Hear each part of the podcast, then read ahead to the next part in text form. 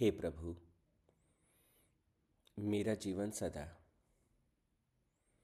ऊर्ध्वगामी हो। मैं अपने आप को ऊपर उठाऊं। मैं अपनों को ऊपर उठाऊं और मैं सबको अपना बना के ऊपर उठाने में मदद करूँ। हे प्रभु आशीर्वाद दें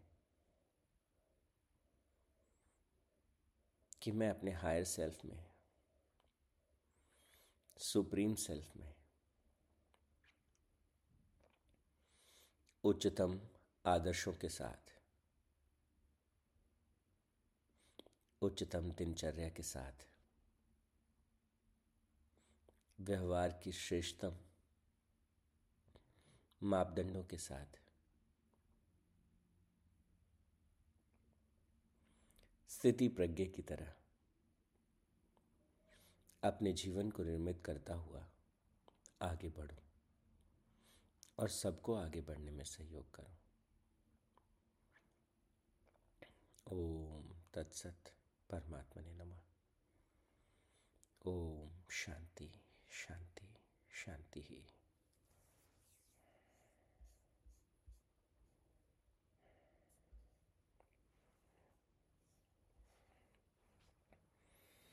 पंद्रहवें अध्याय पर हम बात कर रहे थे। और पंद्रहवें अध्याय के पहले श्लोक में परमात्मा इस संसार की व्याख्या करते हैं। इस अनंत संसार में चारों तरफ़ पदार्थ की सत्ता है, ऊर्जा की सत्ता है। और भगवान कहते हैं, ये सारा मटेरियल स्थूल जगत जहाँ से प्रकट होता है, वो ब्रह्म का मूल स्थान है। सारी भौतिक ऊर्जाएँ जहाँ से भी प्रकट होती हैं, वो जो मूल है, जो जड़ है, वो ब्रह्म है।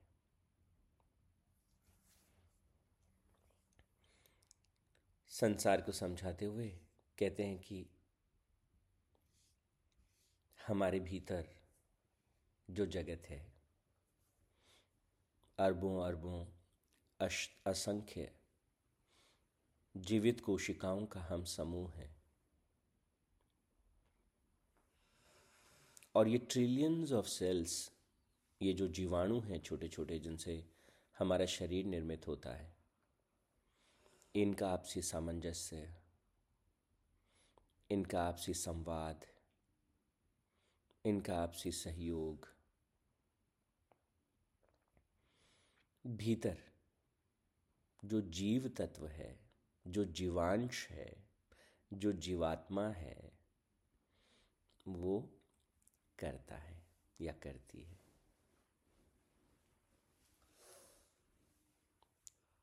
तो इसको आप ऐसे देखिए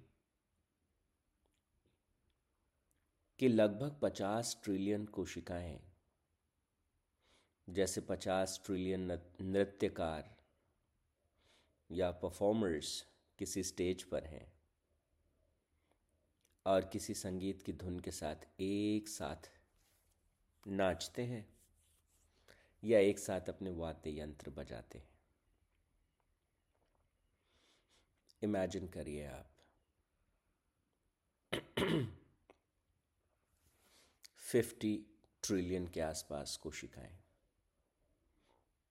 और फिर असंख्य जीवाणु और विषाणु और दूसरी जीव कोशिकाएँ, वो भी शरीर के भीतर रहती हैं।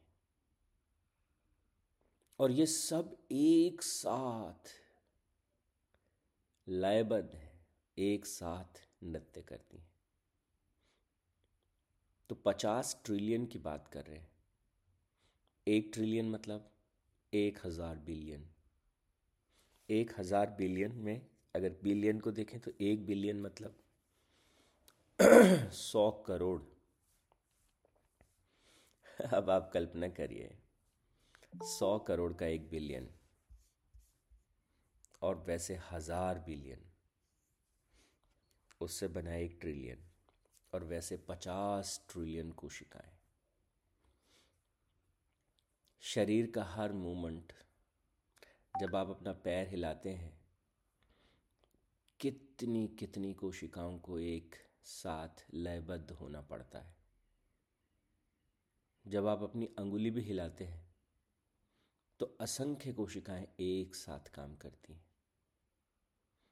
ये जो लयबद्धता है, ये जो सामंजस्य है, ये जो हारमनी है, ये जो भीतर तालमेल है ये उस जीवात्मा का प्रभाव है। और भगवान कहते हैं, उस जीवात्मा के रूप में ही मैं तुम्हारे भीतर रहता हूँ। वो जीवात्मा मेरा ही अंश है। तो पंद्रहवें अध्याय का सातवां श्लोक। और फिर भगवान कहते हैं, ये जीवांश जो है, मृत्यु के समय क्या है? कि ये जीवांश जो है इस शरीर को छोड़ देता है। कहते हैं शरीर की सारी जो मेटाबॉलिक एक्टिविटीज़ हैं, सारी जो उपापचय की जो क्रियाएँ हैं मेटाबॉलिज्म की जो एक्टिविटी सारी वो जीवांश जो है उसी की शक्ति से होती है। वही उनको करता है। कितनी रासायनिक क्रियाएँ आपके शरीर में इस वक्त हो रही होंगी? तो मैंने आपको लगभग कहा पचास ट्रिलियन कोशिकाएँ। औसत पकड़ के चलें तो एक कोशिका में लगभग एक लाख प्रकार की रासायनिक क्रियाएँ लगभग एक सेकंड में होती हैं। तो एक सेकंड में एक लाख तरह की रासायनिक क्रियाएँ। तो आप ये देख लीजिए कि एक lakh multiply by fifty trillion लगभग कुछ कोशिकाएँ तो ऐसी हैं जिनमें दस लाख रासायनिक क्रियाएँ एक सेकंड में होती हैं। कुछ में कम भी होती औसत पकड़ा।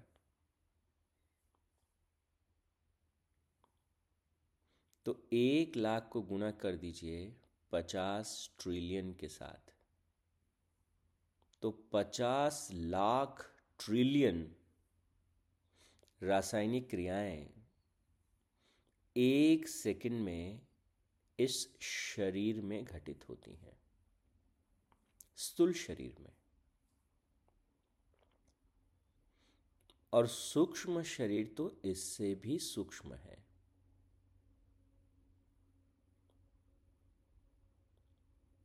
वहाँ कितने प्रकार की ऊर्जाएँ, कितने प्रकार की तरंगे, कितने प्रकार के चीज़ें एक ही सेकंड में होती हैं, वो तो संख्याओं से भी परे तो भगवान जीवांश के रूप में हमारे भीतर रहते हैं, जीवात्मा के रूप भीतर रहते हैं। और कहते सारी उपचय की क्रियाएँ, पंद्रहवें अध्याय के चौदहवें श्लोक में कहते हैं, जठराग्नि के रूप में तुम्हारे भीतर प्राण और अपान से युक्त होकर चार पर प्रकार के अन्न को मैं ही बचाता हूँ। सबके हृदय में अंतर्यामी रूप से मैं प्रविष्ट हुआ हूँ और मुझसे ही स्मृति, ज्ञान और अपोहन मुझसे ही है। और सब वेदों के द्वारा मैं ही जानने योग्य हूँ। वेदांत का कर्ता और वेदांतों को जानने वाला भी मैं ही हूँ।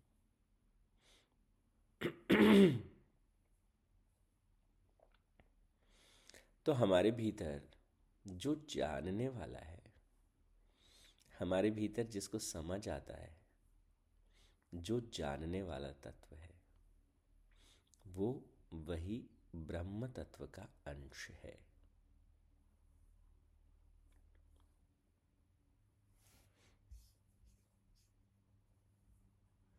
अगर हम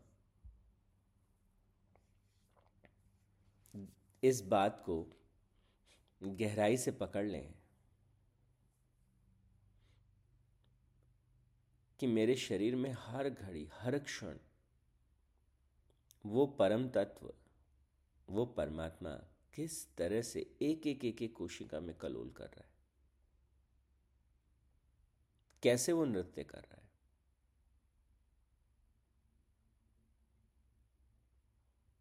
और फिर हम उसके हिसाब से अपने जीवन को जो है ढालते चले जाएँ।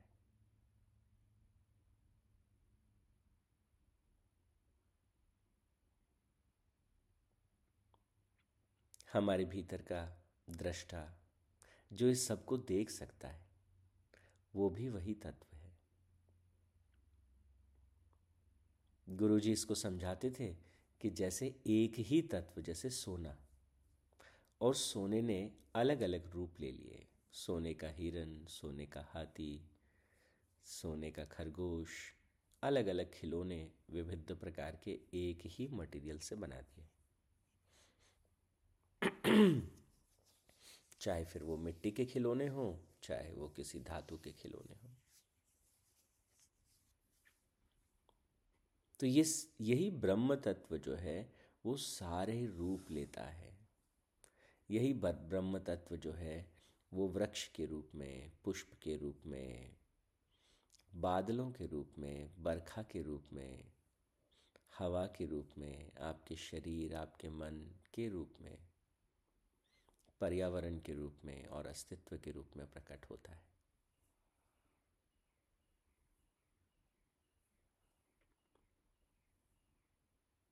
अब सवाल ये है कि हम अपने आप को इसके साथ एकाकार में अनुभव करते हैं?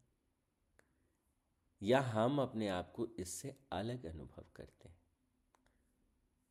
तो भगवान कहते हैं कि एक, जिसे अविद्या कहा, जब जीव अपने आप को शरीर में अनुभव करता है तो वो कैसे अनुभव करता है? जैसे ही शरीर के साथ जीवात्मा का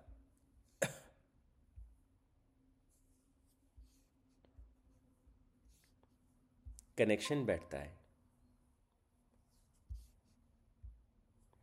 जैसे ही वो जीवात्मा के संपर्क में आता है, शरीर और जीवात्मा का ये संबंध तुरंत उसे भुला देता है।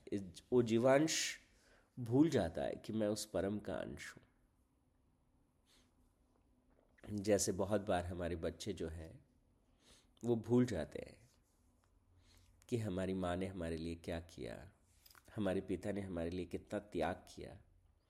वो भूल जाते। वो हम ही से निकलते। हैं हम ही उनको पालते हैं, हम ही उनको सारा पोषण देते हैं और वो हम ही को भूल जाते हैं। हम भी जाने अनजाने में ऐसा करते हैं। उसी परमात्मा से हम प्रकट होते हैं। वही हमारे भीतर सब करता है और हम उसी को भूल जाते हैं। तो साधना, ज्ञान की साधना, भाव की साधना, कर्म की साधना, इसका सारा तात्पर्य है कि अपने भावों को शुद्ध करें ताकि उस शुद्धतम को अपने भीतर अनुभव कर सके। अपने कर्मों में हम दक्षता को प्रकट करें, कुशलता को प्रकट करें, कर्मठता को प्रकट करें, ताकि वो जो है हमारे भीतर से, हमारे कर्म से वो प्रखर हो सके। उसका तेज जो है वो हमारे हर कार्य से प्रकट हो सके। और ये ज्ञान की सारी साधना इसलिए ताकि हम समझ सकें कि उस परम का ही हम अंश हैं। उसी भाव को लेकर, उसी विचार को लेकर हम अपने जीवन को आगे बढ़ा सकें। तो मुख्य रूप से अगर इस विचार को हम अपने भीतर पकड़ सकें तो सारा जीवन बदल जाता है। जैसे ही मैं अनुभव करता हूँ, मैं कमलेश हूँ। मैं छोटा सा हो जाता हूँ और मेरी अपनी सीमाएँ होती हैं।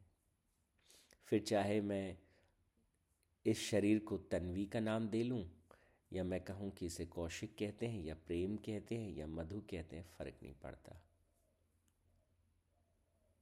शरीर को हमने जैसे ही नाम दिया, हम सीमित हो गए। और जैसे ही हम ये अनुभव करते हैं कि ये नाम तो एक प्रतीक मात्र है। ये भगवान की मूर्त भगवान नहीं है, ये एक संकेत मात्र है।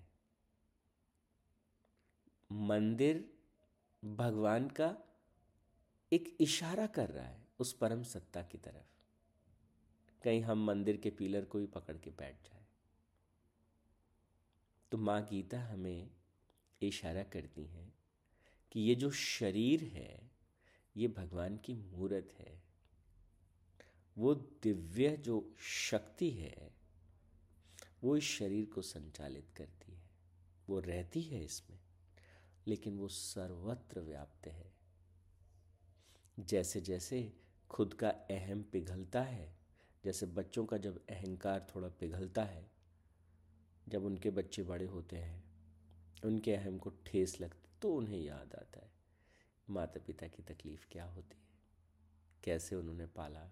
कैसे उन्होंने बड़ा किया? तो हमको समझ प्रकट होती है। तो इसलिए भगवान से हम तो यही बार बार प्रार्थना करते हैं कि हमारे जीवन में ये संस्कार जल्दी फलित हो। हम उस परम अंश वो वो परम अंश हम हैं। ये सौभाग्य हमारा है।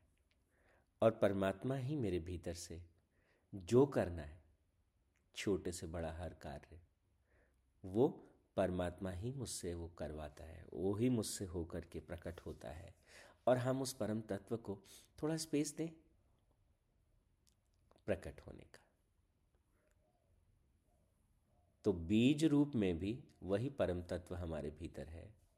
और वो बीज वृक्ष का रूप धारण कर लेता है तो वो परम तत्व अपने उस ध्येय को प्राप्त कर लेता है। जो वो होना चाहता है, वो हो पाता है।